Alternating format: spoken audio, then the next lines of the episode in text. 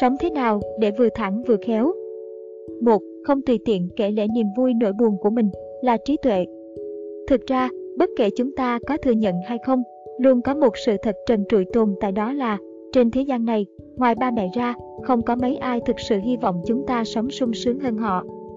Vì vậy, khoe khoang hạnh phúc của mình ra ngoài, nhiều khi là đang động vào chỗ đau của người khác, giống như kiểu bảo họ rằng anh đố kỵ với tôi đi vậy, rồi lại tự thêm phiền phức cho chính mình. Đúng vậy, đời người 10 phần, thì có tới 8, 9 phần không như ý, nhưng chẳng phải là vẫn còn một, hai phần là tốt đẹp ư. Vui vẻ, chia sẻ với nhầm người, thì chính là khoe khoang, buồn phiền, tâm sự với sai người, thì chính là làm quá. Người thông minh sớm đã điều chỉnh quá trình trưởng thành sang chế độ im lặng, không tùy tiện chia sẻ niềm vui nỗi buồn của bản thân. Họ chia sẻ với những người bạn tri kỷ và cùng họ tận hưởng trọn vẹn khoảnh khắc ấy. 2. Không đâm chọc vào chỗ khó của người khác là tử tế. Nhà viết kịch người Nga Anton Pavlovich Chekhov nói, người có giáo dưỡng không phải là ăn cơm mà không làm độ canh, mà là khi người khác chẳng may làm độ canh, đừng nhìn chăm chăm vào họ. Không xé toạc chỗ khó nói của người khác, lòng tốt trông có vẻ nhỏ bé này lại sưởi ấm cả cuộc đời của người khác. Sống ở đời, sắc vàng sắc đỏ rực rỡ có, sắc đen sắc xám tất nhiên cũng tồn tại theo. Nhiều khi, chúng ta không cần tới sự an ủi hay sự cảm thông nhất thời, mà chúng ta chỉ đơn giản muốn người bên cạnh không quấy rầy, không đâm chọc, không lên tiếng, chỉ đơn giản là sự im lặng mà thôi. Có người nói, đời người ai sống cũng không dễ dàng gì rồi, có những chuyện không cần phải bốc tuẹt móng ngựa ra.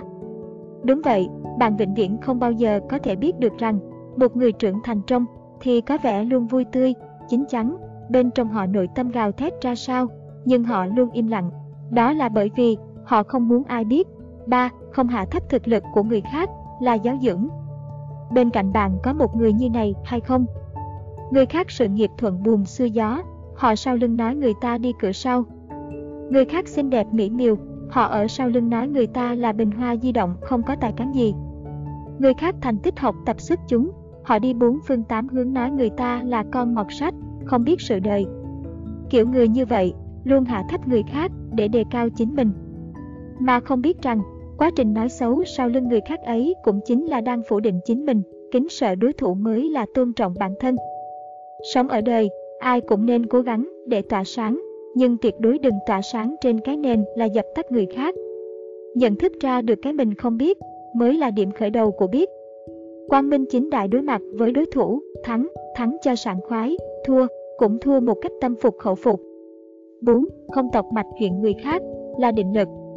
Con người ta nếu không có cao độ, nhìn thấy đâu đâu cũng là vấn đề, còn sống mà không có tầm nhìn, vấn vương sẽ toàn là những chuyện tầm phào. Sống ở trên đời, chú trọng vào bản thân, nhưng cũng đừng quên chấp nhận người khác. Những việc nhỏ không động tới nguyên tắc, không cần thiết đâm chọt phê bình, những tiểu tiết không làm ảnh hưởng tới bố cục chung, cũng không cần phải cầm tay chỉ điểm cho người khác.